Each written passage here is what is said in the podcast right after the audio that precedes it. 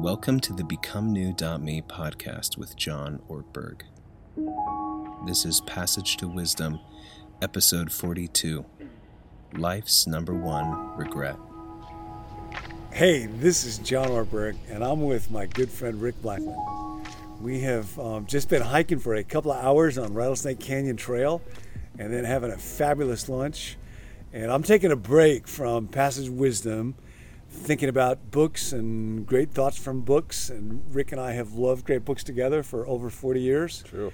But Rick was telling me something the other day, and so I wanted to ask a question based on this. And that was that you have now seen, as best as you can figure it, over 60,000 hours worth of clients. You know, after you asked me that, I was thinking about it, and I was kind of going back over the years. I, I think it's between fifty-five and sixty thousand. I don't. I don't want to. I don't want to like over. claim too oh, much. I don't want to inflate Okay, that well, number. for the math Um, majors among us, I'm very glad you did that and I'm, a, and I'm a little bit of a numbers person, Yep. as you know. Try to be humble. Yeah. Don't- so- don't well, exaggerate. yeah. So anyway, that's a lot of craziness. that's a lot of hours, isn't it? Yeah. And um, so I wanted to ask Rick a question as we're all thinking about how do we move towards God and towards life. And I have not asked you this question before. So you might be setting me up here then, huh? you um, uh, can take a little time when I ask it to reflect. So I don't feel like you got to respond back right away. And um, doesn't have to be uh, profound or surprising. But I was thinking about um, how much regret human beings carry through life. And so the, the, the question is as you think about now over 50,000 hours of listening to people talk, and particularly about uh, their biggest problems, their biggest heartaches, is the question of regret. And what is the major source of regret? If you had to try to say for the people that you talk with, and again, doesn't have to be surprising, Yeah. doesn't have to sound profound, but when you think about relationships, uh, husbands and wives, par- uh, wives, parents and children, friendships that founder, um, dreams that people have for what they would like to achieve, aging, failure, reality, and, and then we'll get to how do we live wisely to try to minimize regrets. I remember years ago going to a camp for fathers and children, and the theme was no regrets. Hmm. And I thought, man, that's a great theme. How do I live today so I don't have regrets tomorrow? But I don't know of anybody that doesn't have regrets. Not if they're honest. So let me start with that. As you look back on these years and you think about the regrets that people carry, what stands out? Well, it's it's a quick, easy answer in some ways, and it's so interesting to me. I was driving up to see you, John, today, and listening to you this morning on your thing with Martin Chuzzlewit and Mark Tapley, which is a book.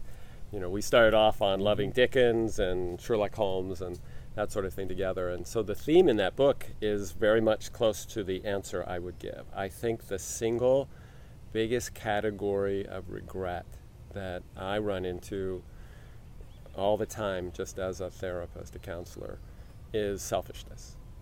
I think Oh, wow. that people will look back at their life, they're reviewing their life, Hmm. um, and even if they've been a victim of something, when I think of the regret idea, and I completely agree with you, someone who says they have, they have no regrets in their whole life, I think they haven't dug very deeply Mm-hmm. into their own life. Um, I do hear people say that every once in a while. Oh. I think that's kind of a mantra in our day. It's almost taken as a sign of self esteem or Maybe. emotional health or something.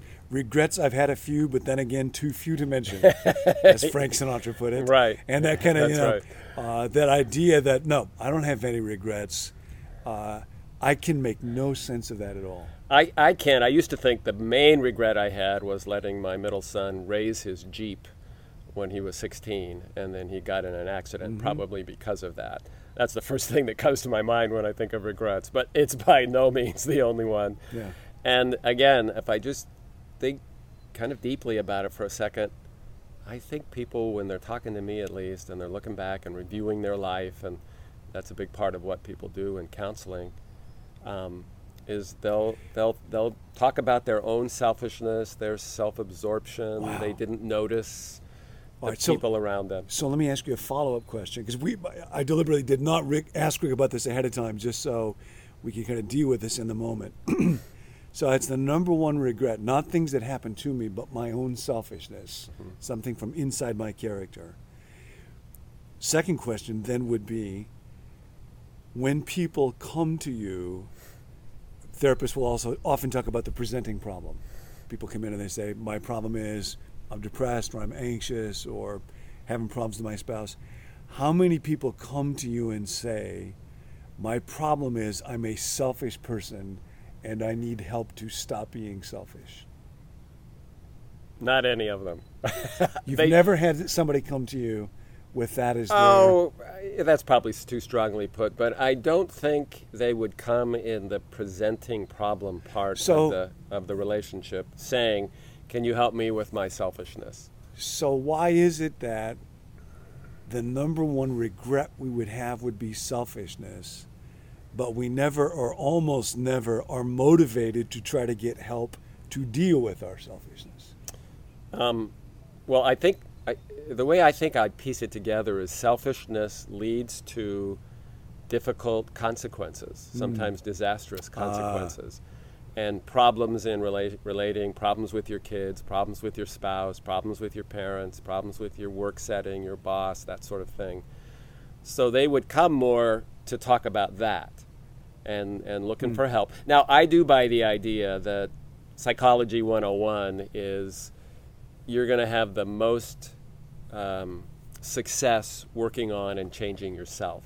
It's Yeah. going to be very difficult for you to change your wife, change your husband, change your children. So I believe that in my core. So I do want to move, even if the person that's seeing me feels very victimized and very um, done poorly by the world, and sometimes that's, of course, exactly right. I, I don't want people to camp out in that position. So I'm just generally going to try to move the work that somebody's there to do in the direction of taking a deeper look. So I think that's a really good question, John. I don't think people start with I'm, I'm a narcissist, I'm selfish, I'm self-absorbed, So, but we still get there. so We get there. selfishness causes pain in my relationships or interactions or work or something. But that's interesting. I don't know that I ever thought about this before. An anxious thought uh, is painful. Uh, depressed thoughts and feelings are painful. Selfish thoughts and feelings are not necessarily painful in themselves, No, yeah. but they lead to pain in my relationships in my outer world. Yeah. So that's actually almost part of the danger of selfishness is when I'm experiencing selfishness inwardly, it might actually be kind of pleasurable to be dreaming about acquiring more or something. Mm-hmm. Uh, and so it doesn't set off an alarm, oops, I need help, in the way that anxiety or depression does. And, and it kind of ends up meaning that selfishness is something you might be able to help me see about myself Hmm. more easily than I'm going to see it myself about myself. So, So it requires a transaction, which is part of what's going on in therapy, or a close friendship, or maybe a close marriage, or something like that. I don't think most most of us detect selfishness. We might know that generally we're selfish people, um, but it, it's yeah, you can't get through it like on the through the front door, I guess, or something so, like that. So, last question then. Uh, if that's the number one regret, and we're all vulnerable to facing it, um, how do we try to live now, other than saying to people, don't be selfish, so knock it off? shaming them. huh? Uh, outside, Let's shame that's people. right. Outside of shaming people. That's not going to work. Uh, how do, what are people who are listening to this right now um, thinking about that could be my big regret? How, how should people live differently now so that they're not uh, in pain over the number one source of regret then? You know what came to my mind? We just went to a game with another friend, my friend Mark, and at his wedding, they were asking uh, various people, including myself, during the reception, like, "What's one piece of advice for the new couple, uh, Paul and Cassidy?" And what sprang to my mind is focus more in your marriage on loving well than on how well you're being loved Oh, gosh. and and I thought about that, and I think that's kind of captures what I would probably say in answer to your question, John, is that to look at yourself and examine yourself. Of course, I love to help people do that. I love to do that myself. I look to you for help uh, in doing that sort of thing.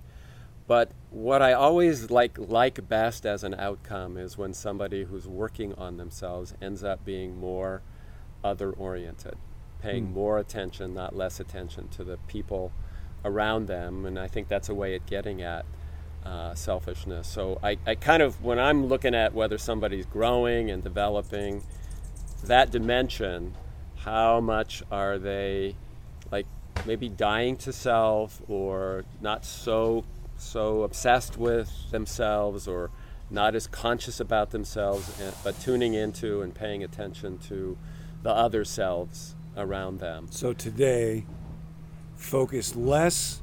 If you're married there, if you have a family, if you have a roommate, uh, at work, whoever you're dealing with, focus less on how well are other people loving me. Yeah, and, and how much how much am I loving? How well am I loving others? And I'm thinking of a few days ago, you're talking about the passage in, in Philippians 2 about even Jesus. That's yeah. modeling our life off of Jesus well, uh, as well. So I love you. I love you too. I love Thanks, you. John. See you next time. Thanks for joining us. Receive alerts for new episodes by texting the word become to the number 56525 or invite a friend by sharing the link becomenew.me.